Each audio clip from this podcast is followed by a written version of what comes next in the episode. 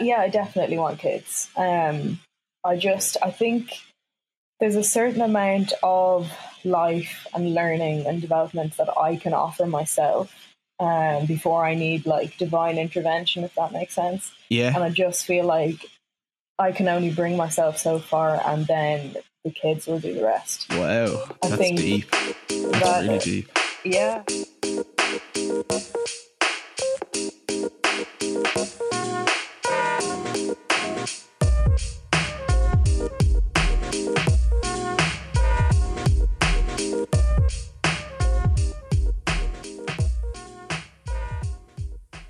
Welcome to Mahan's Blogcast, the weekly podcast where I interview artists and thought leaders about what's going on in their world and get some useful tips and strategies for yourself, the listener. This week I'm speaking with my sister, Shifa McCann, who I always have such fascinating conversations with. I figured it was worth at some point recording one. Shifa has gotten her BA in psychology is currently uh, working with children and is soon going on to do a master's in developmental play therapy. Yo, what's going on, Shifa? How's things? Yeah, as good as they can be, I suppose. Yeah, good and miserable as everybody else is at the moment. I feel like this week's been Yeah. pretty bad. Oh, it's been pretty heavy. Yeah, I think everybody's feeling it. Like, Yeah, it feels like such a kind of we're real in between stuff at the moment, and there's no, yeah, no light at the end of the tunnel for it yet.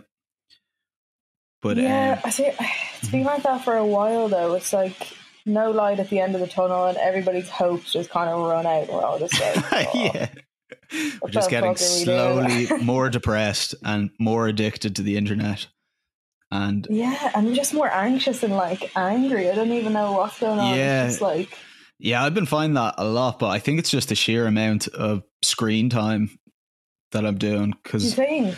Yeah, I find that with Instagram. I don't know what it is. I suspect it's something to do with your eyes because you're always flicking between all these different apps and it's stressing out your eyes. And it, I think it causes some sort of anxiety.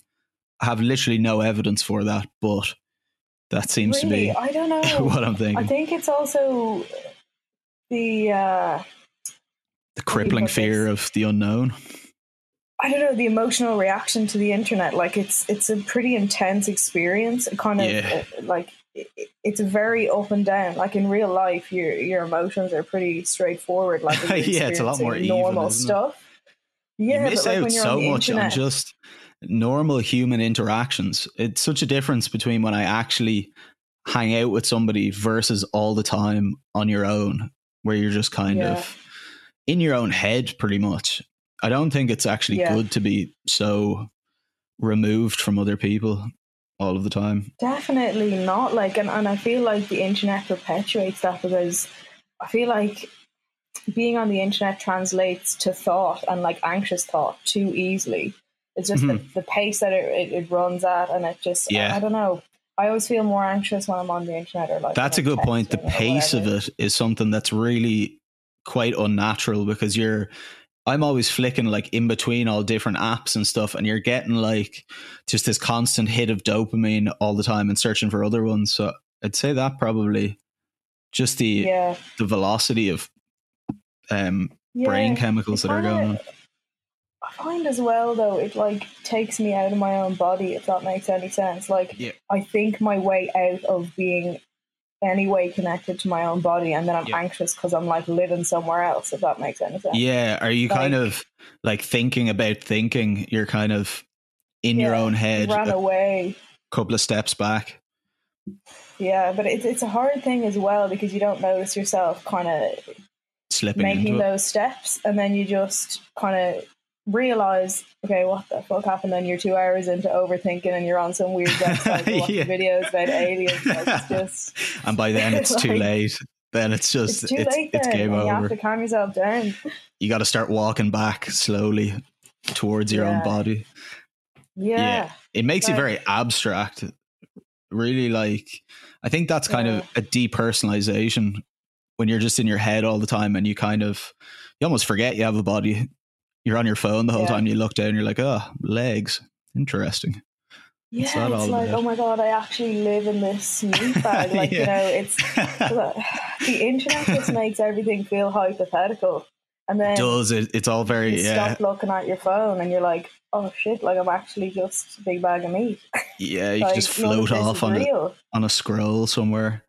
It fucking sucks. But I suppose when you're working, you're working with kids at the moment, so there's probably a bit of life going on there. Is there a bit of crack yeah, whenever you're like, taking care of them? Well, so I'm minding two little boys, right? One is mm-hmm. 4 mm-hmm. and one is seven. Yep. And I think it's possibly the most actual life I've had, maybe in yeah. my whole life. Yeah. Because, like, it's taught me how to do things I wouldn't have learned to mm-hmm. do for myself. Stuff I wasn't like willing to learn to do for myself. Yeah. Does that makes sense? Interesting. Like, things to take care of yourself kind of that you have to do for them but you wouldn't do for yourself well like life skills that i just wasn't motivated to do for myself yeah. like just you know time management and making the most of the time that you're doing because like mm-hmm. you're focusing on their development and their use of their time and you know it's all like don't be wasting your time don't sit there watching youtube videos or watching tv when you could be outside playing or like all of those things. Like there's a lot of emphasis on using your time properly because they're still developing and they're so yeah. young. you have to. That's so that funny, and you have to manage it for them, but at the same time, we're yeah. probably struggling to manage it for ourselves. Exactly, and like it, it led me to be able to manage those things for myself, and not even just manage them, but value them. Mm-hmm. Um, I feel like you lose that as you get older because you just kind of overrun with all this instant gratification. Oh fuck, I can do all this stuff if I want to. Do you know that sort yeah. of thing? and like it's kind of a reward as well. To. I think if you like when you work and then you finish work and you're like, yeah, I can just do whatever I want now, and it's you're off the hook. Yeah, it's such a it's such a warped mentality, but like mm-hmm. it's almost like I'm big and bold enough to do this. With the kids to, with like, you know. screens and stuff, like I really don't know how kids these days how that's gonna affect them because like obviously when we were growing up, I mean I'm a little bit older than you by a few years, but we didn't even have screen. I mean, computers like playing Age of Empires was probably a thing when I was a little bit older. Yeah. You would have played video games, but smartphones are very different. They really are designed to they're occupy as much different. time as possible. Um, yeah, they're a lot more intrusive yeah. for sure. Like, um, well, the way they work it with the kids is just that they have a few days a week where they can have, you know, half an hour or an hour on yeah their screens, but their screens wouldn't be phones. It would be like a Switch, like a Nintendo Switch, or you know, yeah. like the little Nintendo. They call it the Tiny Nintendo, which is like this little blue Nintendo where they play Mario Bros. Yeah, yeah. Um, well, sure. I suppose that like, we would have had similar things in terms of yeah, they're, they're video games. They're less harmless, but mm. funnily enough, and I don't know if this is more to do with men or sorry, yeah. boys. Yeah. But the most anxious and hyped up, like emotionally worked up I see them is before or after they're playing their oh games. Oh my god! They get Stop. Time.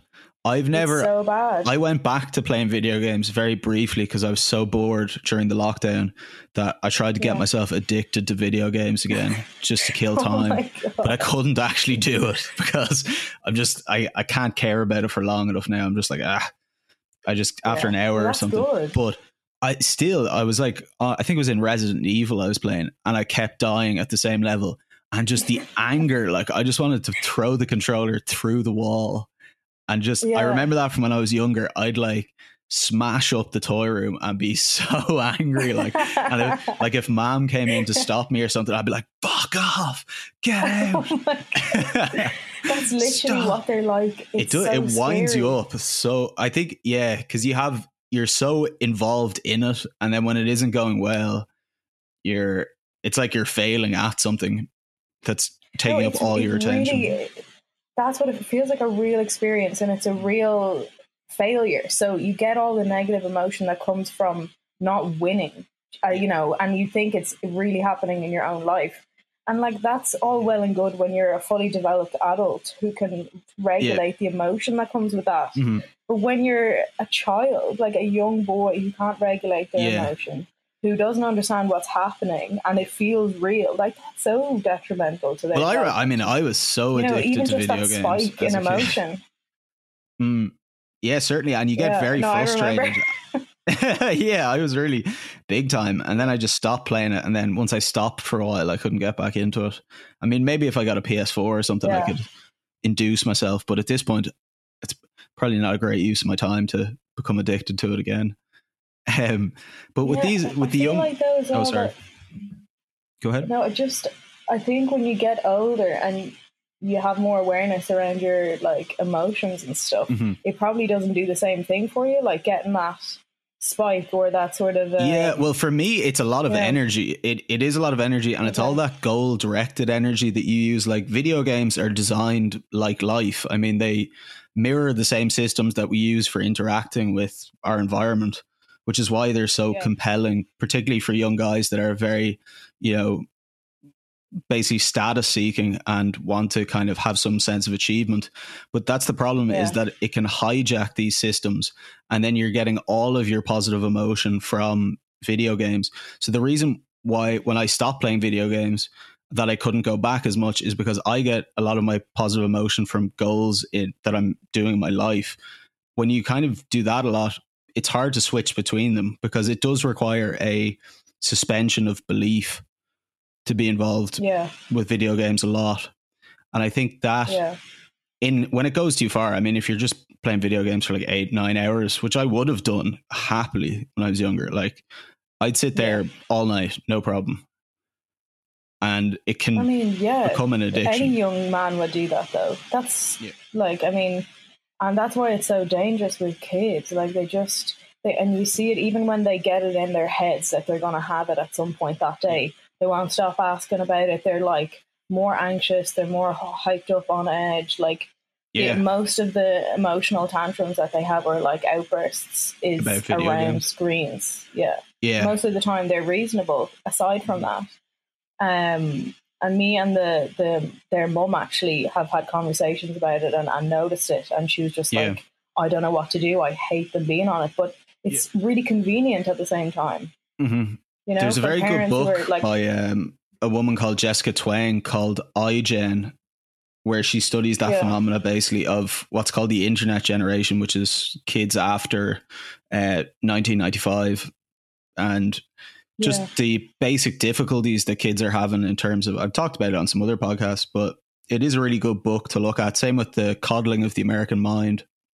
That's more about the effects of social media, but just on okay and normal face-to-face interactions being replaced with screen time about the yeah developmental deficiencies that are occurring and even stuff like i know you're gonna you're thinking about doing your masters in developmental play therapy it's yeah. it doesn't have the same um what would you say? It doesn't have the same qualities as rough and tumble play.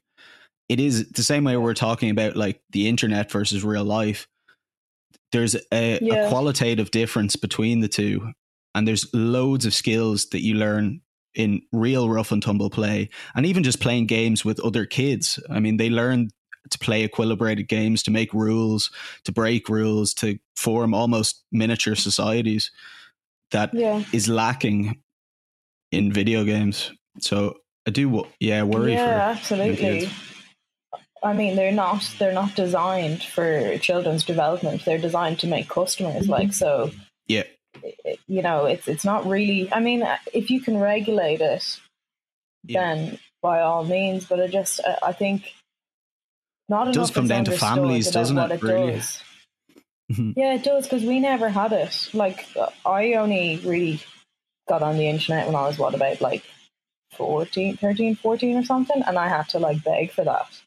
yeah and that would have been bebo and I wasn't even on. Bebo. Like I didn't even get on that. I was too young. yeah Would I- been we wouldn't have spent- yeah it wouldn't have been really any great length of time i would have played a lot of time or spent a lot of time playing video games for sure yeah, um a lot of it I didn't But it- really. I never got into that. I feel like it's more of a um, a male thing yeah for sure. Yeah, well, that's, I mean, there's a lot of vulnerabilities in male psychology that are exploited by technology like that. And also for, say, pornography. Like, that's just Yeah, crippling for young men, really. And it's down to differences in our, um, our biology that make us more vulnerable to it. That's going to be a huge problem yeah, for, for young sure. kids. Um, yeah, no, I would uh, totally agree with that. Yeah, that I that do book. think like, uh, obviously. mhm, sorry, go ahead. Sorry, go ahead.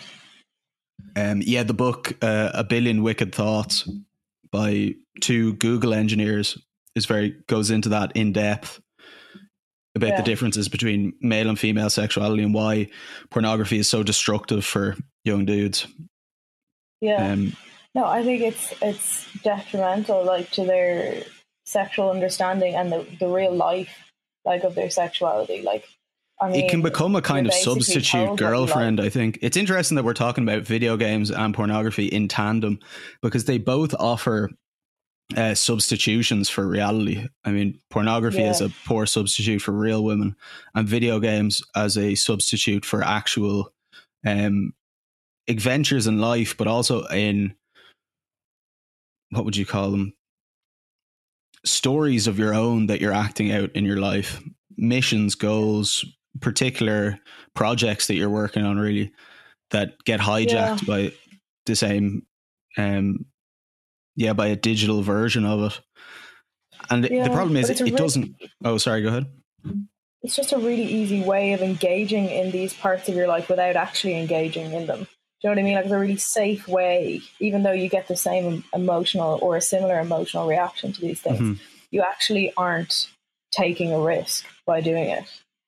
No, no, it and it can be done so easily, and so that's the thing. I was, I mean, I've actually quit porn now. I've have stopped doing it since the new year, um, but it's Yeah. ridiculous because it's so accessible. I mean, any other kind of drug, you have to go and buy it, or there's some obstacles in the way.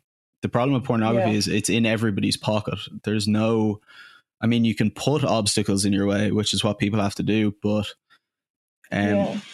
it's yeah, it. We've never had access to a drug like that for young men that's so on hand and everywhere. Yeah, and I mean, in, in conjunction with everything else that young men are being faced with at the moment, I'm not surprised it's so prevalent. yeah, um, like a dependency or even addiction because you Mhm. know young men at the moment are being told like that when they're sexual they're dangerous and you know they're they're to be put away and they're not to be you know it, it- being a young man and being sexual is almost a dangerous thing There's so, a like, real- yeah, the there's a way serious- to express that yeah, a real demonization of male sexuality. I think because I mean there is there is predators and the majority of the predators are men, but it is a small proportion of men that commit those crimes. It's not all men that will, you know, yeah use violence and manipulation and things like that to achieve sexual aims. But there is, I think, the a lot of our societies focus on sexual taboos and on um, sexual misconduct.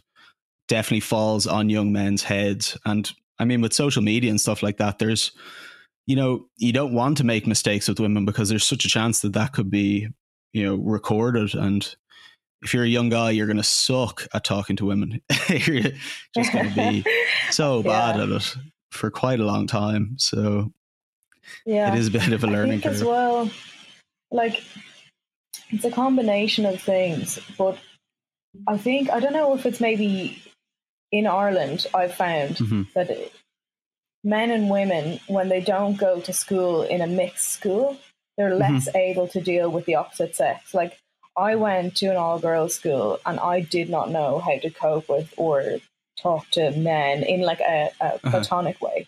I had Yeah. no idea what that Uh-huh. meant to even be, you know, That's in a platonic relationship with a man. Like I didn't know how to go about that because it wasn't a thing. Like it wasn't Mhm. really ingrained in my development or my life Yeah. um, as a majority. So like it was Yeah. really strange learning to have those boundaries in a relationship with a man, hmm but also be vulnerable. If that makes sense. Mhm. It's a like it's a very. It was something I had to To develop. maintain, yeah, I mean, so if you're thinking that because in an all girls school, you're more like it's you, you don't have those daily interactions with guys, so it's more of a Yeah, novelty you're, you're not in. Mm-hmm. close proximity, and you know they're not really involved in just your everyday life. That's I have kind of- friends that as- went to all boys schools that have the same that say the same about all boys schools that you're kind of then just a bit awkward with women and not exposed to them and that it's actually Yeah, very difficult to familiar. to get over that step. Yeah, and I, no, I totally agree. And I also think the balance is way off. Like if you're in a Yeah. school with just women, hmm the amount of female energy is just going to be way too much. There's a reason that men Mhm. and women, you know, are around together because we need each other to balance ourselves Mhm. out. Like, Yeah. and you see, I mean, in all boys schools as well, like better. people are they're wrecking the place. Like people are pooping on the walls. Yeah. There's stuff's on fire. So, yeah, yeah. stuff's on fire. People are throwing Yeah. chairs. Like it's Nobody has just pants on. It's just like what's happening? yeah. Where's this going? And then in all girls schools, they're bitching to fuck about each other. Like it's just yeah, I've had Yeah. a few jobs like that before where it's been all women. I'm just kind of like the token guy to go around and be told who somebody hates. And it's like, oh, you won't believe what she said, or this is going to be. You're like, oh. I don't Everybody's know, and I mean, sniping. like, it's just when things get off balance, when there's too Mm. much of anything, it's bad, and uh, it really shows. Yeah. It obviously shows then in everybody's ability to deal with each other. yeah. Oh, absolutely. I think we're so dreadfully misinformed as young men how to deal with women. Like, there's no Yeah, absolutely no training for it. And that's when you get young guys that actually offend women and that actually, you know, start acting like dickheads and stuff because they think that's what they're supposed to do or that that works. Or there's, yeah, you end up with this kind of folk culture. I mean, that the, what is it, the manosphere is pretty big online. And there's some dudes that I'd be into. Like, there was a lot of a while I got into kind of pickup artists because I thought it was really interesting how s- some of them just realized that it was actually easier to make guys that were attractive to women than to teach them all these lies and moves and stuff. So they actually just started making men that were more connected to their bodies, that had their lives in order, that had goals, that weren't afraid to actually talk to women, and that understood the differences between men and women, which allowed them to have better interactions. yeah. I thought it was But genius, to be just how it's honest. supposed to be? Like, I know it, there's it's skills we should have automatically, but we're so maybe it is the digital world, but we're so able to avoid the opposite sex or to just you know replace them with digital women that um you can end up with no no real experience in that area. I think it also though it comes down to the issues within yourself. Like that's Mhm. where it all starts. I don't Yeah. think you know it just you're a fully formed, well developed person. You go into society and you just have a lack of training. I think it's also to do with you know the issues that you have yourself Mhm. and having no idea how to cope with those, integrate that Mhm. into your life and society. You know, it's just Mhm. I don't know. Without taking that real victim mentality, I feel like we've just got a, a bad paper round. Yeah. Oh, absolutely. I mean, a lot of young guys uh, can become very resentful of women. That's something that really Yeah. I try and emphasize in any of my articles on women and stuff that that's just the wrong path, man. That's the dark side. There is that weird kind of element on the internet that can be very like, you know, bitter about women and very judgmental. And it's just such really bad energy. Like it's the worst thing you can do because also women are never going to be attracted to a guy that doesn't like them or that's afraid of them. Yeah. I mean, if you get those vibes right away, that's that's a person you stay away from, obviously, because Yeah. there there's something weird going on. So as a guy learning to understand women and appreciate them, not in a sense that you need to be like, you know, this weird kind of feminism where you need to be terrified of women or something. You just need to actually Yeah. have, you know, a connection with them to appreciate them and to love women, I think is the start of having better relationships with them Yeah. for me. Yeah, I think the appreciation of the difference between men and women, not Yeah. this, you know, Mhm.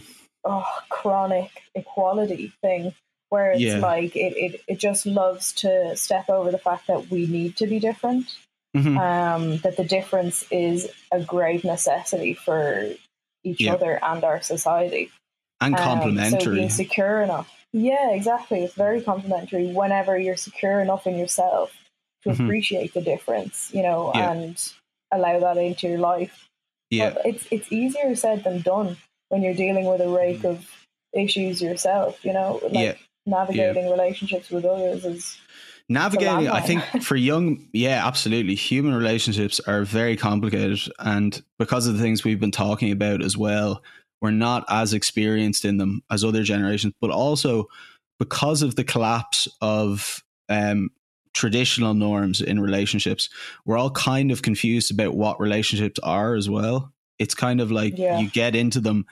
How does it work? Where does it go? What's the path of it? And that kind of, I think that level of complexity about relationships can kind of turn people off it. You might as well just stay with something easy, friends with benefits, Yeah. or, you know, just in your room on Pornhub 24 hours because it's just so complicated. You're like, why would I take that on? Yeah, and it's a massive risk. Like, you Mhm. know, you're making yourself very vulnerable Yeah. for something that, for whatever reason, you might not really be sure about. Like, because Yeah. in this day and age, everything's instant gratification. Like, it's literally a buffet of people. You can go on to Tinder, you can go on to any of this stuff. Yeah. like, I was on that There's buzz no myself real for a while. structure. collecting women like I- I Pokemon know. cards where you're trying to you've got like, oh, I've got Sandra on Tuesday and then it'll be yeah. You're just I kind of remember having to sit you down and be like, make a fucking choice. Like, we're not doing It this. is- This is not us. I know it's it's really superficial, isn't it? In terms of, but it's so. I mean, the technology fosters that mentality, and also the Yeah. the temporary nature of a lot of the stuff that we do. Like, I suppose I've lived and I've moved around a bit in the last while. You're also like not sure how long you're going to be somewhere or whether you're going to go somewhere else, and it can kind of create this restlessness. And relationships require commitment. I think there's certain games you don't get to play unless you're all in, is what Jordan Peterson said, which I thought was really potent advice. Yeah, it's like sure. maybe you don't get the relationship until you're actually in the relationship. Maybe you don't get to just mess around and have the relationship. That was something that I really. don't think you do. Um, Yeah. That's my experience anyway. Mhm. I really don't think you do. Like, you don't get the essence of the relationship until you jump in head first and you just, you, you know, you're just there no matter what's happening. Do you know, like, Yeah. obviously within reason, but Yeah. Like you're making that commitment. You don't Yeah. get all of the great things that come with that. Yeah. Yeah, you don't. And you're, you kind of, sometimes you don't, you don't really know that as well. If you're always staying kind of in the shallow end of relationships all the time, it's very easy to get, you know, just to take them lightly or to say that it doesn't matter. Um, if you haven't actually gone further with it than than you might have. Um, so, I mean, Yeah. in terms of that, I wanted to ask you. I mean, with kids and stuff, do you want to have kids someday? Because I know with a lot of young women, there's this a big dilemma kind of going on. Yeah, I definitely want to have kids. Um, I want to have at least three kids. Like Yeah, I want a whole big rake, a minivan full of kids. Like yeah, just a load of rugrats. Yeah, yeah, Yeah. What was that? Uh, what was that movie where your man had like fifteen kids? Cheaper by the that's dozen. gonna be me. Yeah. Yeah, he's no, got no. Um, fifteen of them. yeah, he literally had like a van full of kids. No, I yeah, I definitely want kids. Um, I just I think there's a certain amount of life and learning and development that I can offer myself um, before I need like divine intervention, if that makes sense. Yeah, And I just feel like I can only bring myself so far, and then the kids will do the rest. wow, I that's think deep. That's that- really deep. Yeah. Uh, But that's only come from minding kids as well, because Mhm. when I started off minding them about six months ago, I went in and I was minding two families, so five young boys. Yeah. And to begin with, I had no idea how to relate to kids. Like Mm-hmm. if I if, if I met your little brother or something, I'd be like, "Oh, what's up?" I don't know. Shaking their like, I wouldn't hands. have a clue. Hello. Yeah, like, how do you do, sir? Like, Yeah. I would not know how to deal with that. Yeah. And it just, dealing with kids every day, you have to show up Mhm. and be real. Like, you can't, th- Yeah. there's no bullshit with kids. They just see straight through you. You also have to be, you can't be like in any way inadequate. They Yeah. need you. You can't so fail. you cannot fail. Like, there's just no, no room for it. And Mm. things that you wouldn't think that you were worthy of doing for yourself. Yeah. You know, that things that you couldn't justify doing for yourself or making the effort. Yeah. It's it's endlessly justifiable for the kids. Like you, they need you. They're these little people that are Yeah. dependent, and you don't have a choice. yeah, it might. It sounds like as well. It's kind of that experience where it's like if you're you're trying to solve a problem for yourself or something, and then you go and you have to do something bigger in your job, and then when you come back to your own problems, they seem smaller. It's like such a big, almost like an apprenticeship in in how to be an adult comes along when you have kids because you got to teach another person how to, you know, how we do it, how the whole thing works. Yeah, and you get to watch it play out as well. It's almost Hmm. it's, it's weird. It's almost like you kind of get to be this higher self type of thing. Yeah. I feel like I'm That's watching myself learn how to take care of myself, even though Wow. I'm teaching these kids. And like I started off not being able to take care of myself, so it yeah. was like yeah. I'm such a fake. Like I have this imposter syndrome. Imposter Like, syndrome. what am I doing? Time. Yeah. Yeah. but sure, And they don't know gradually- Ah, they definitely did. Like No, they did. But th- that's the really interesting thing is like as I'm teaching them to take care of themselves, Yeah. I'm learning to take care of myself. yeah. Um, That's always something people say. Yeah. That you learn. You learn from the kids as much as you oh, teach them. 100%. Like anything I've taught them is is minute in comparison to what they've taught me. Yeah. Um, and without even trying, which is the really amazing thing. Like they're just hmm I don't know. There's something Just about kids being. that just bring you back to what actually matters in life.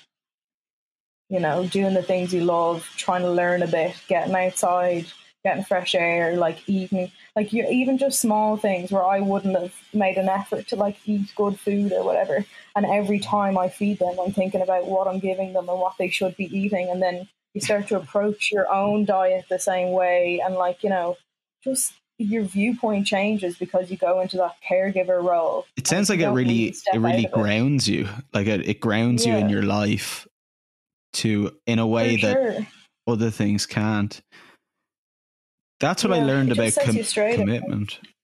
Yeah, that's what I've learned about commitment to things. Is I think in the last article that I wrote, I was writing about commitment. That Yeah. the real indecision is before is the in between bit. Once you make the sacrifice, once you make the decision, it's easy after that. It's a lot Yeah. easier to to commit well once you've committed it's a very different world and that's kind of what we're talking about with relationships that Mm. it's the in between bit, the hesitation that you really start to suffer a lot. You, there's much more to be learned on the other side, I think, of the sacrifice. Do you think um, Yeah. a lot of your friends would have the same ambitions as you to have children and stuff? Because a lot of women that I talk to, it's very mixed. Um, a lot say they never want to have kids, some do. Um, it seems to be pretty 50 50. I think, yeah, I think most of them do. But I think it also comes down to a combination of things. hmm And I can only obviously speak for myself personally, but Yep. it's very dependent on the times that we're living and our experience at the moment. Like Yeah. our willingness or desire to bring children into the world often relies upon us seeing the world as a worthy place to have kids in and like Yeah. a safe place to do so. Yeah. So if the world is crumbling and everything is going to shit and we're in lockdown number three, like I'm not bringing any more life into this world. Yeah, like, you start to- suffering enough. your compass is going no thanks i know you get people Yeah. a load of people saying that about climate change and stuff that we're all going to get vasectomies for our future children so they don't exist but i just yeah I, I think there's something so magical about children and the fact that you get to Yeah. do it is a big part of life i think it's something that i really i, I think is a, a part of the package And I, I, I feel really lucky at the moment that I get the best of them and then I get to give them back. Yeah. Like Yeah, yeah, I say that with all the love in the world. Yeah. Like, it, it really allows you to co- go back to them the next day and i spend maybe five six seven hours with them and i've regained my patience my energy i've had time apart so i get to go in there and give them the best that i can and Mhm. they're not annoyed that i'm always in their space either so Yeah, You you, can what I become mean? so Like, resentful of your parents, isn't it? Where you just see them all the time, and you're they just become the ones that have to give out to you.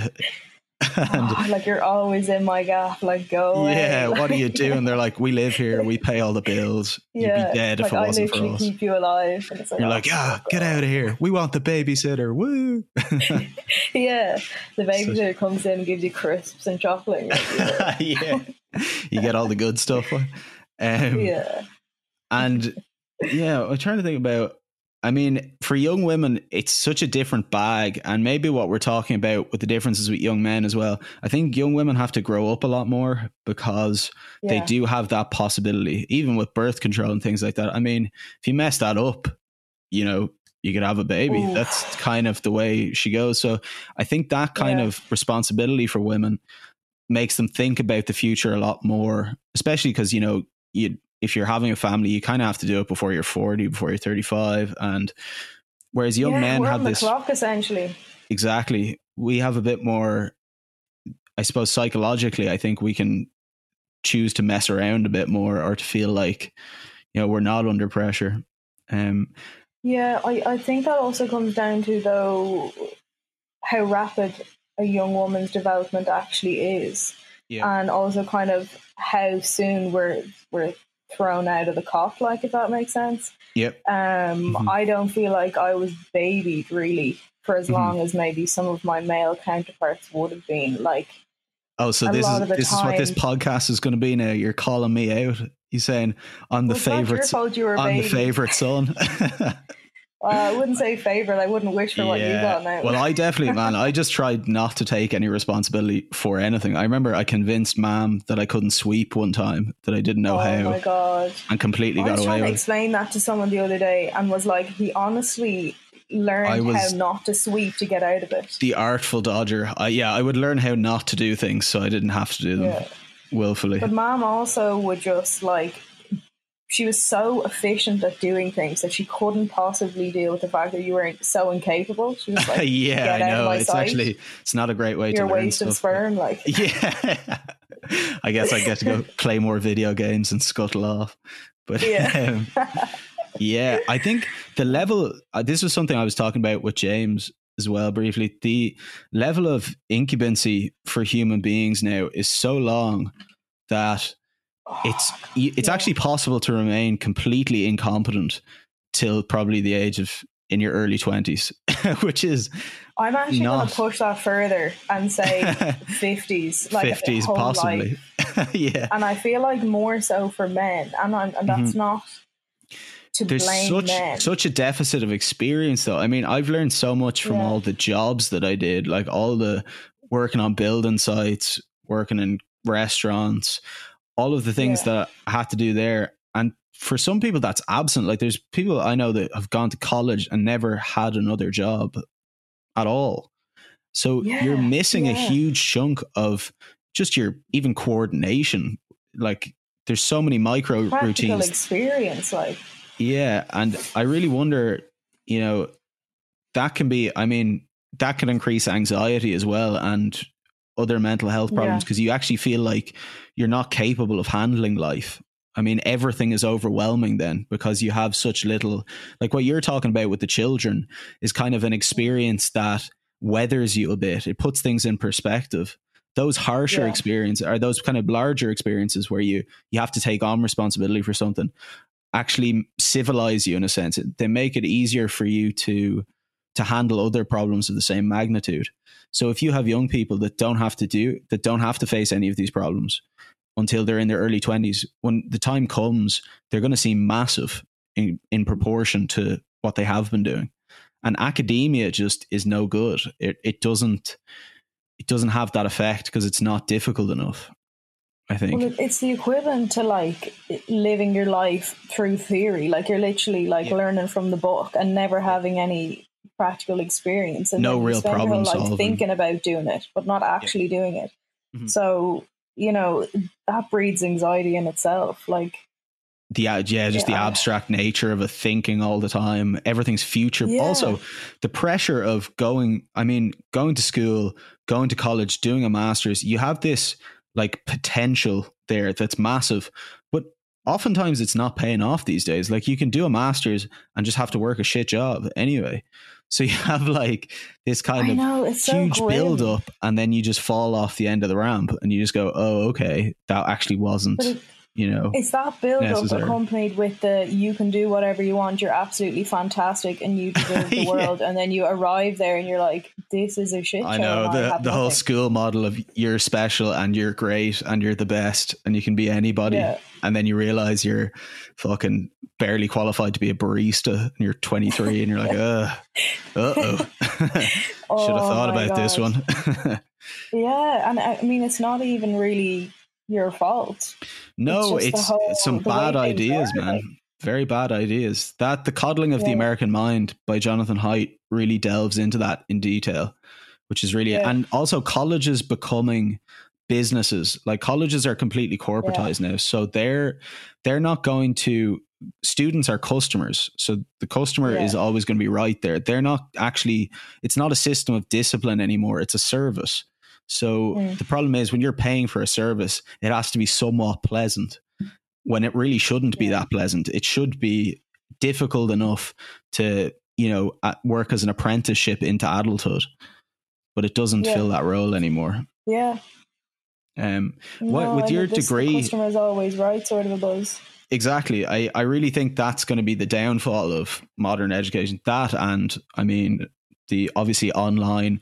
Like if you're going to teach classes online, why wouldn't people just go to online universities that are a quarter of the price, if even? I, I know, mean- but it's like it's, it's so inadequate. It's unbelievable. Like I, I just because half of going to college and university and everything is the social side of it. Aspect. You Yeah. know, because Mhm. that's also it's it's vital for your development and and hmm kind of weathering you in a sense that you come out of there a, a well-rounded individual ready to work. I mean, I don't think sitting watching videos or lectures online, not talking to anybody house for four years, is going to gonna do that much. you properly. No. No, I, I don't think so either. It's quite, it's going to be very different. I suspect at some point what's going to happen is there'll be enough things online, enough lectures will be done that people will actually just be able to synthesize college courses from enough YouTube videos. And you'll just like, Yeah. you won't actually need the accreditation because a lot of companies are starting universities. Like McDonald's has a university, Apple does, What? Microsoft Oh they're starting their own universities because they're like, well, we're training people to do these jobs. Why are we getting Mm. college students who are kind of being taught to do it our way, but actually aren't Yeah, and aren't up to date Yeah. and aren't actually? I mean, the time it takes to change curriculums and stuff like that is not fast Mm. enough for the changes that are occurring in the marketplace. yeah, So, I yeah, I see traditional education being in a fair amount of trouble if things continue the way they are. But with your degree in psychology, I mean, a lot a lot of people I know that did psychology are come to a juncture after it and are like, you have to go on and do more, or you know, it's kind of. Did you find it useful? Was it something you'd do again? yeah. Well, I definitely found it useful because it was probably the first time in my education that I excelled at anything or felt like I was capable of learning and retaining information or like Mhm. being proactive with that because like being dyslexic it- I never did well in school and I, I always felt really stupid even though I knew I wasn't. Yeah, um, it's just the way I, I learn and re- retain and, and recall information. Mhm. so getting into college and kind of being immersed in a subject that I really enjoyed allowed me to understand myself enough to actually learn and, and reap the benefits of that. Yeah, it's something Um, you're very good at as well. I mean, you have a real Yeah, flair well, I hope for so. people and for relationships and for offering really good advice to people. I know you've always um, been great counsel for myself. So Has got you really far, hasn't it? certainly, I mean, well, yeah, better probably could have been worse. Um, no, no, no, yeah. Appreciate that. Is it something I I know you were also thinking about a combination of interior design and psychology, which I thought was really interesting. Yeah, see, I've I've always been really interested in interior design. I think because I'm so affected by my environment, like I'm a very sensitive person, and not just in terms of um, you know, emotion, it's also just like light and color and Mhm. you know the layout of rooms and stuff. I've always felt really affected by it so it was always yeah. a large part of my life. Like I'd, I'd, get up in the middle of the night like as a child and rearrange my room because it was yeah. riddled with anxiety. Like yeah, mom just... would come in in the morning and she'd be like why the fuck is your bed over the other side of the room? Like oh don't ask. It's like better this way. Yeah it's better this way. Yeah. um but I, I suppose it was always really important to me and it it bled into my mental health a lot. So there was yeah. al- always a connection there for yeah. me between the psychology and the interior design. Um, and yeah, I was really awesome. interested mm. in doing something with it. Because that's the JP thing, you know, clean your room before you do anything else. That's something I really try to adhere to as much as possible because the way my brain works, I'll immediately go to like, you know, existential crisis right away when actually it's just that my room's too messy and I haven't bothered to clean it. I'm so yeah. impractical by nature. I'm like real, just real abstract and shit. And I'll just be like, you know, something's going on with the universe rather than my fucking smelly trousers on the floor. So I always use that one to like come back to level to be like, concentrate on what's nearby. And we spend all of our time in our rooms now. I mean, this yeah. room is like kind of a prison cell, also kind of, you know, your house oh basically. My God. I can't even describe to you. Like yesterday, I was like paralyzed with this psychological claustrophobia. I, I couldn't even. The walls. I felt like I couldn't move, and I, I was like, oh my god, I need to go for a run or something. I like I'm yeah. trapped. That was that was the yeah. feeling. Yeah. Um, and I wasn't even in my room. I was like moving around the house. Or like in the garden. Oh, literally like outside in the park. I can't move. it is it's horrendous, man. I don't know how many times I've just been like sitting on my phone on my bed and then just lie back just being like, This is a prison. Like, literally stuck here. But it's it's such a, and I, I feel like you get dragged into that watching the news and being on social media, and and your brain convinces you you can't move. Um, you just become paralyzed basically from literally. It's like oh fuck, like you know I'm I've, I just everything is stuck. I can't move. Yeah. But then when you I made an effort to reconnect myself like to reality today. It was like yeah, move around, like remind yourself that you're actually not trapped. Um, and I feel so much better. But it really makes me feel for animals that are trapped in zoos. Like oh, I stop, literally, man. We need to ban zoos after this. I'm never, yeah, like never going back to one again. They're in lockdown for their whole lives. Like yeah. I would kill myself. Oh, man, I remember going to that zoo in Berlin, and the polar bear was like living on this just sheath of rock and he was all mangy and oh, yellow. God. Oh man, oh, not good didn't. That's us, forty six years into lockdown. Like, oh my god! Oh my god! Yeah.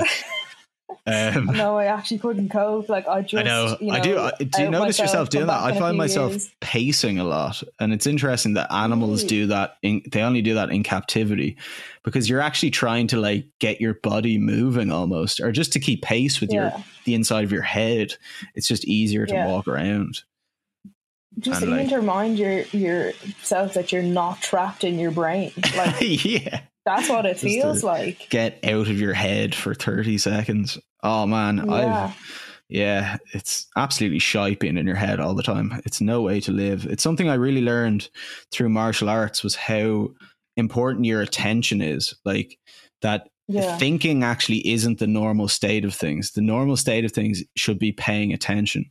If you can get past yeah. all the thoughts in your head to pay attention to your body and to what's going on around you, you're in mm. you're actually in the right place. You're going to feel a lot more meaningful. And I mean, it's not that you can just pay attention to anything, but the constant cloud of thoughts um, comes between you and the good stuff. It really, yeah, it's something I suffer from horribly, overthinking, and sometimes just waking up and there's already this fucking podcast oh. going on in my brain.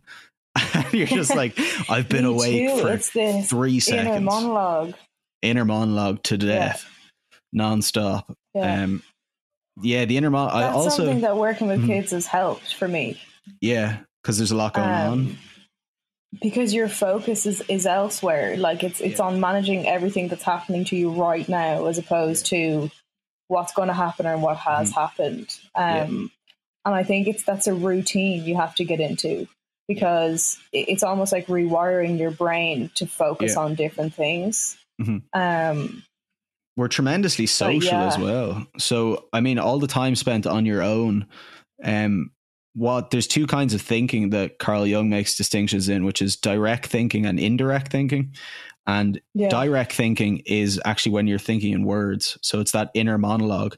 And that's actually Yeah. preparation for speaking. So when you think in words in your head, the minute muscles in your throat actually contract and expand as if you were speaking.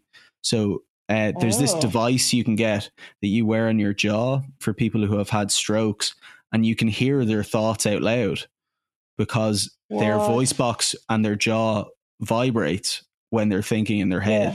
and this translates it out loud. So if you're thinking in your head a lot, um, it's because you have things you're practicing for speaking essentially. So you're not actually speaking enough. You're just yeah, it's it's all built up inside of you. One way to deal with it is to write it down. Another way is to have a conversation with somebody, but obviously people aren't on hand all the time at the moment.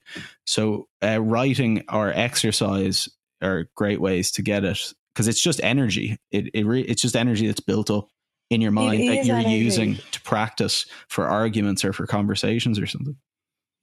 and it's also I I made this mistake quite a few years ago uh, of because I was quite depressed of thinking that I wasn't an energetic person Yeah, that I because I felt so flat that I really didn't think I had a lot of energy, but all the energy was being used up as uh, you know in a, in an anxious manner.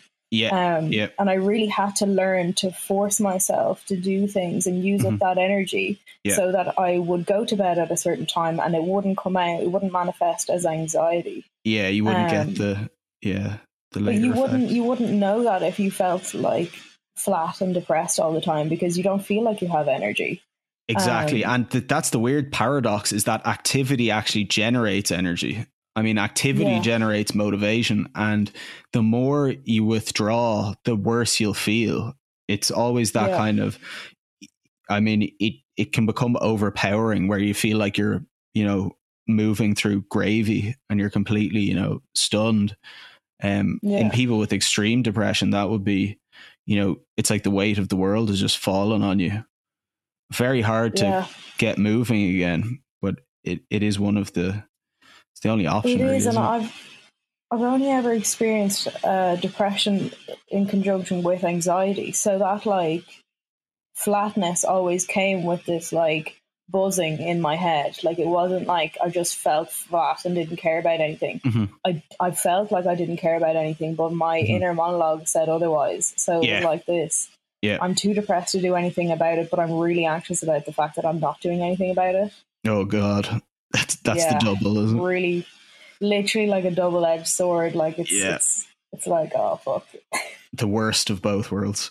um, yeah, I get the same. I really just, I suppose, learning um something that I've learned in the last few years since going back to training heavily and stuff. Probably when I was Mm. like 22, 23, was the importance of activity.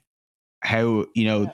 the activity that you don't use in your day manifests in your mind as bullshit and it will just drive you insane like it just I, you can kind of convince yourself that you're a low energy person or that you don't need to do those things or anything but if you're finding that chaotic mind that monkey mind that's just like going crazy really Mm. the best way to deal with it is exercise man just to the inner monologue disappears like if you do two hours of intense training there's no inner monologue you're just like flat just like gone Yeah.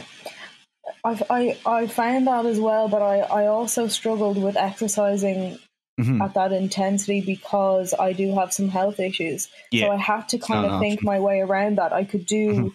I can do a certain amount of exercise and I still do it and it, it does help. But Mm-hmm. I found also picking things that you're going to do with your day, justifying them to yourself and following through with them. oh very you know nice. things that you think are worth doing and you Yeah. and you do them because they're worth doing so if it's not exercise Yeah. whatever it is say it's like i don't know you love speed walking like you go and speed Yeah. walk around your local park Like, yeah, yeah. whatever it is, even if someone else thinks it's so weird, if you can justify it to yourself and it uses up energy in a positive manner, doesn't have do to it. be heavy exercise. you That's know, like, true. Yeah, yeah, absolutely. I, I to- suppose it has to be I would have worth been. it. Yeah, totally. I would have been a bit more extreme in the case that if you're training for fights and stuff like that, obviously, but Mm. it does create a certain inner peace. But exactly what you're saying is, you know, pick an activity and do it. And that's interesting. You said, like, would you decide why you're doing it? Would you say to yourself, like, Yeah. you know, this is what I'm going to do and this is why I'm doing it? And then you go, you have that kind of plan in your head. Well, I can't follow through unless I have a reason why I'm doing it. And that's why Mm-hmm. I always struggled with meeting responsibility that I didn't understand why I had to do it.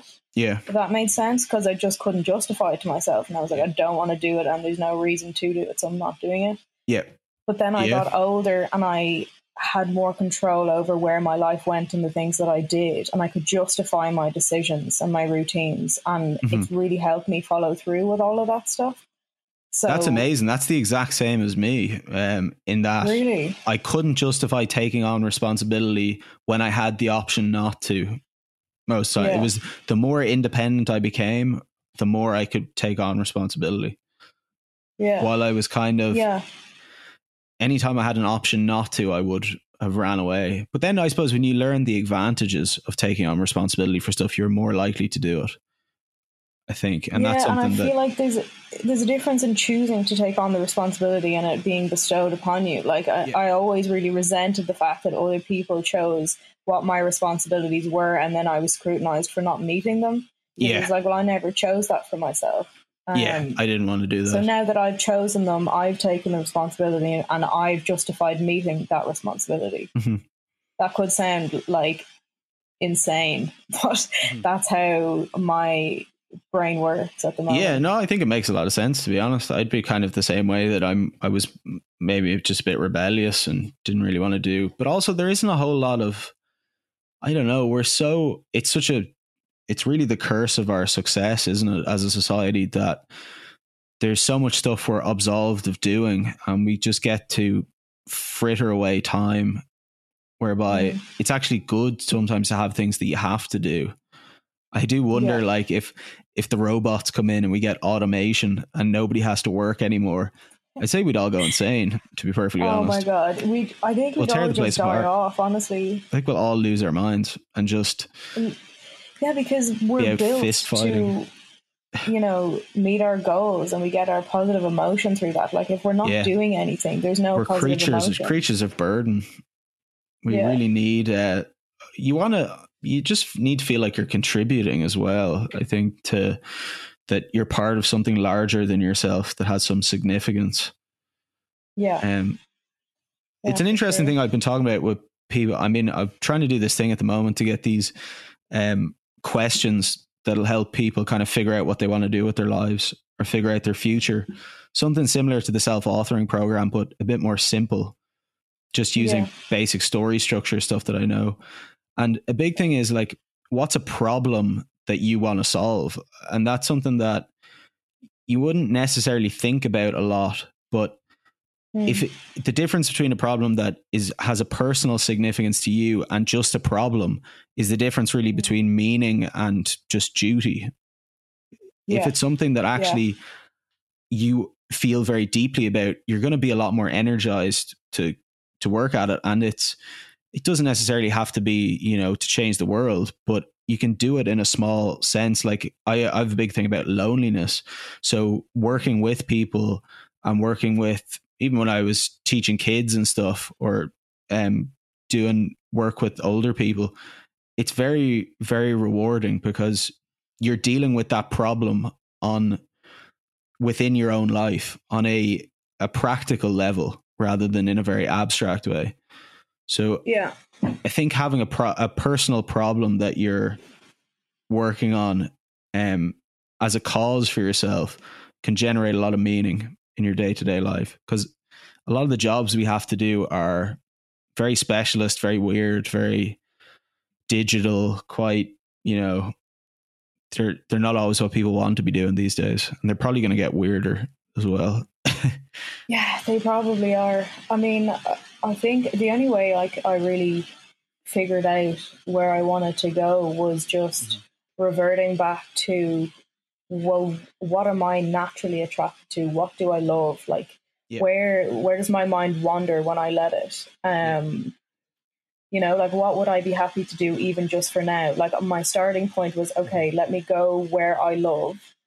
Um, work with what I love, and then I just I just had this feeling that it would lead me to where I needed to be, and it would tell me what I needed to tell. maybe that's really wishy washy, but I I trust my intuition.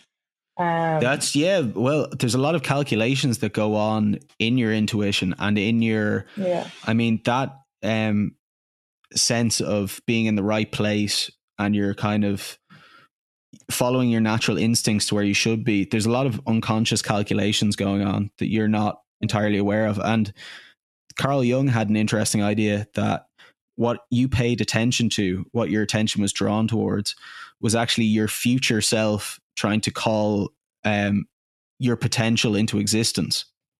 Yeah. So whatever you're interested in most is really where your most potential is. It it's kind of a yeah. A compass towards what you're you could be. Yeah. And worth following. It was also it was that but it was it was also my willingness to just let go and be yeah. okay with just doing something I loved for yeah. a year. Yeah. It, like I wasn't trying to build a future. I was just trying to enjoy the days I was having yeah. presently. Yeah, um, and I feel like that's a pretty good way to pave mm-hmm. your future as well. I mean, yeah. how often do you do things you love that amount to nothing? You still mm-hmm. enjoy what you're doing, so it amounts to well, something. You, you forget know? that I'm a writer, so most of what I do. Yes, but you get to do what you love all the time, and you still love it. So yes, that's true. I, I don't think well, that's not amounting to anything. No, no. I mean, uh, there's a difference between, I suppose, material success and living a life that feels like it matters to you. And also, I mean, looking back, that you're doing things that would that you'll be proud of, and that you'll feel like, oh yeah, that was you know, I was really pushing myself to the limit there. That was me going out to try something different. Yeah. Something you'll reflect on kindly. Like, yeah, and it, it was really strange because I was doing my absolute best and and not being able to gauge whether that was enough for the past mm-hmm. like six months or so. Yeah. And then it got to about Christmas time, and I had this like onslaught of positive feedback from both of the families that I was working for, and like yeah. a massive appreciation for everything I had done. And I was like, really taken aback by how my brain lies to me all the time. Mm-hmm. oh yeah, big time. My you know my best is actually quite good. Yeah. when I when I'm motivated by the right things, mm-hmm. um, and to try and hold on to that. Yeah. You know, of that idea that not that I shouldn't always believe my brain. that you know, uh, it's more important to just do my best and not worry about whether that's enough. Um, because there's nothing more you can do. It's your best. So why worry about it? Like, yeah, absolutely. And to have some, I, I struggle with that myself because I'm always trying to push myself all the time and go further with things and nothing's ever enough. And you almost, yeah, you know, yeah, I can ruin things for myself a lot of the time where I don't enjoy it as much as I should. The little wins, which are oftentimes a lot more important when you look back. Yeah. Or as important. But the question I'd been meaning to ask you that through that entire time, which I got completely sidetracked with all this cool stuff, um, yeah. was what advice would you give to people about creating rooms which can foster mental health at the moment? Oh, okay. Um, the main thing that I find for me is order. Yeah. So figure out what are the things that you need to have out in your room and that you, you know, it doesn't bother you to look at them. Mm-hmm. Like you could sit and look at them all day and it wouldn't cause you any negative emotion. And what are the things that you need to have out in your room, like that you use regularly? Mm-hmm. Um, and that will probably be a small amount of things if you're pretty rigorous about that. So that you'd process. recommend putting stuff away that you don't use all of the time? so, time? clear it first. Clear Oh, out yeah. your room. Yeah. Um, get rid of anything that you don't actually need, and be cutthroat about it. Yeah. Um, oh, I need because you're that so cleansing your space and it's it's cathartic so Yeah. not only are you ridding yourself of a load of shit you don't need but there's an emotion emotional cleansing that happens with that Certainly. um yeah. and it's less stressful to look at um less stuff in your room so it's a win-win get rid of your shit and then keep I- it tidy yeah. literally And would you like room. removing obstacles and stuff? So, like in terms of, I was about to say feng shui there, but um, the, just the organization of the room, like having stuff, um, so that you can move around it. Is it? Yeah. So what you also need to do is figure out what you want most Mhm. from from your room. From so room, if you're in yeah. your room for working as well, and you're in your room for sleeping, you kind of need to have sections where those things happen. Yeah. If that makes sense. So if Mhm. you can have your workspace in, in a space where there's light, and you know it's it's not like there's shit everywhere, and it, it's not an easy space to sit in and concentrate. Like, You have to cater the space that you're in to what you want to do in that To space. the purpose. Yeah, so create a Mhm. space that brings out in you what you need while you're in that space. Oh yeah, Um, that's awesome, man. I'm always so jealous of people that have like these optimized apartments that are like you go in and they're like, "This is to foster my ideas in this space and everything." You're like, "Oh, that's my Yeah. room. Just like smells like socks." And But I feel like if you if you had somebody come in and they went through colors and layouts and Yeah. even materials of things and you know where you get your light from, even having plants in your room can help because it changes the amount of oxygen. I would Like, pay just- good money for that. I'm. I mean, you're dyslexic for words. I'm dyslexic for interior design. I have Well, hit me the fuck up. I will do that shit for you. no eye for it. I just like paint the walls beige. I'll I get Yeah. a chair. Sounds good. I have no, no, it, it's not great it's just- design abilities. it's my language. Um, but Yeah, I, I feel like I skill. learned that because I need it so badly yeah, because I'm so That's affected by my environment. that's how you learn the best stuff a lot of the time. And I wanted to ask Yeah. you, you know, what uh, is the most important lesson that you learned from psychology about yourself? Oh my god. It's a big one. Um, do you mean in terms of being in college or the application of my learning? And Um, the application of your learning, say even just that you learned that not necessarily about yourself, but a tool that you learned during that time that really changed things for you. Some that was able to Ooh, unlock the door for probably that I'm not stupid. Like I think that is. That's It sounds so silly because I know I'm not stupid, mhm. but when you're constantly faced in school with failure um, and not that i was failing everything but just in terms of I, I know that i'm not i know that i'm quite smart Yeah, so absolutely. to, fe- to to be told regularly by the things that you're doing that you're not what you think you are Yeah. um, is really really difficult Mhm. and no matter how hard I tried, uh, it just it never really amounted to anything that I wanted it to. So Yep.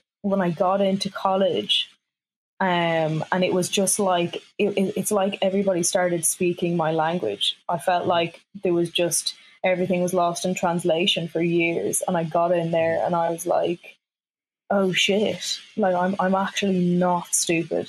Um, and that was probably one of the nicest realizations I've had in my education Mm. because it meant that I could go further in my education. Like I, there was times where I thought I'm not smart enough. I'm not going to be able to do a degree. I'm not going to be able to get a master's.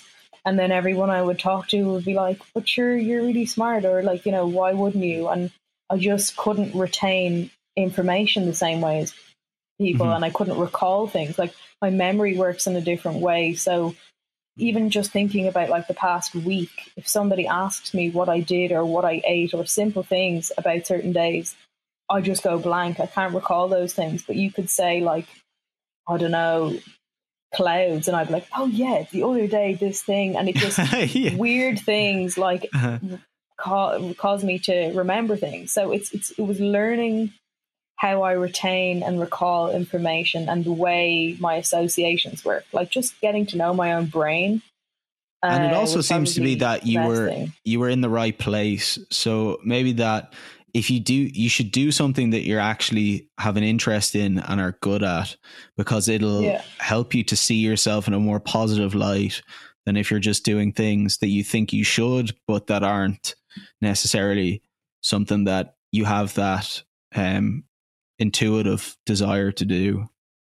Yeah, and I just feel like you'll always have more fuel for what you're going to do if you're doing something you love. Like it'll bring out the best in you and Yeah. the motivation to do well at that. You'll Absolutely. figure things out and, you know, get around corners you wouldn't have got around because the motivation is there. Yeah. Um, so, yeah, and I feel like even more so after finishing college, that's really been consolidated for me Mhm. Because life is very different to education. Um, Yeah. and you don't have to be book smarts, you could be street smarts.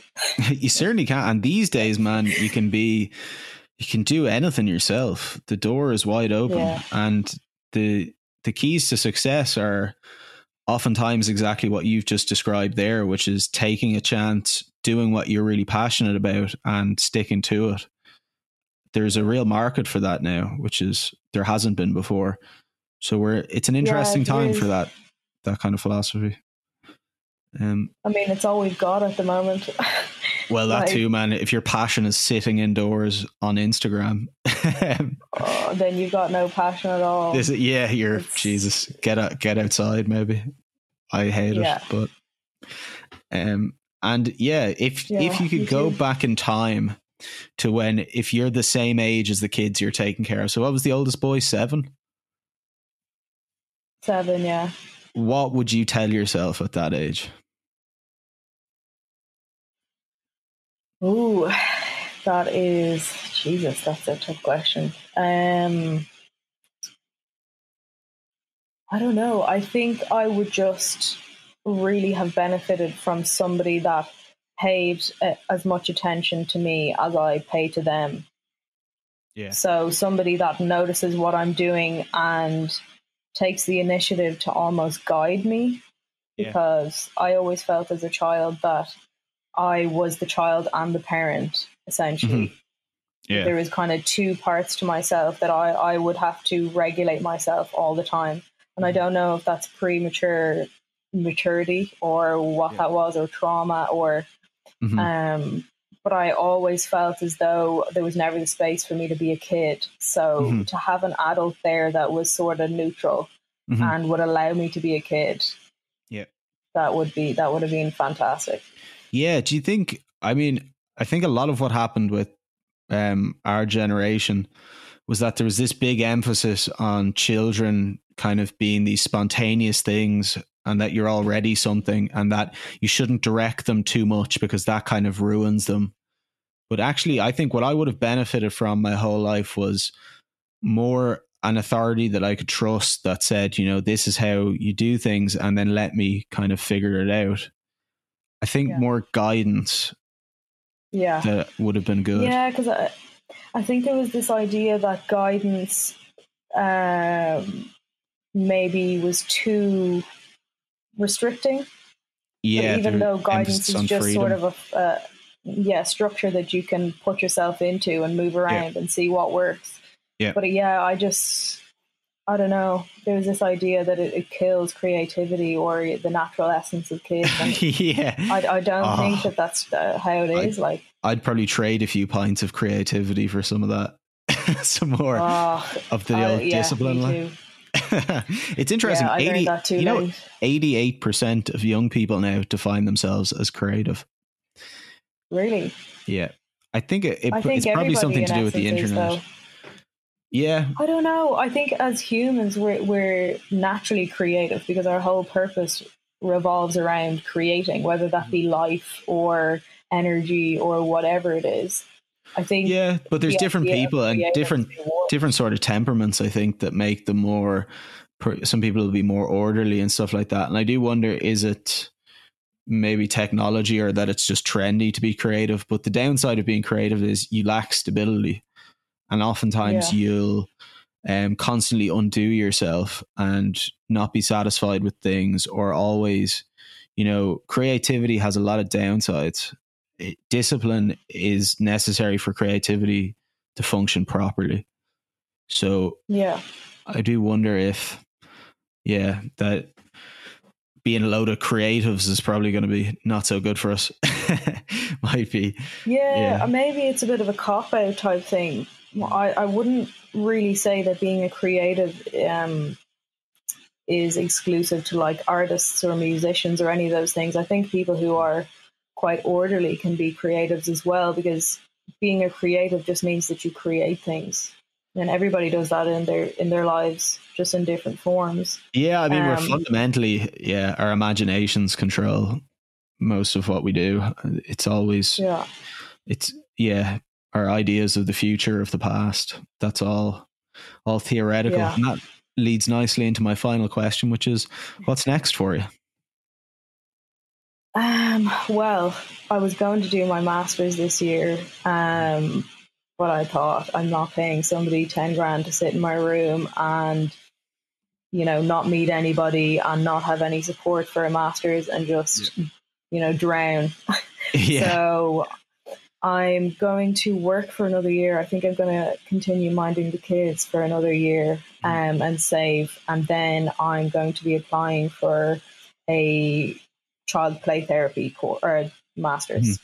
awesome. So awesome. yeah, and then I hope maybe from there to go into specifically art therapy and have my own practice at some point. But that's the direction I'm aiming in. I'm willing Yeah. to deviate depending on what I come up against. But um, Well, it sounds like it's right up your street, and I know you'll definitely benefit a lot of those kids for sure. yeah, and the parents I work for actually, the mum said to me the other day, um, "What do you want to do?" And I told her, and she said, "I think that'd be perfect for you." Like I I, think it's a I. I really, really back that for you, which is Yeah. nice when you're working with somebody that closely. Like I'm in her house Mhm. every day, and I Yeah. work with her kids, and she's like, "Yep, you should work with kids." Like that's a, it's a massive compliment.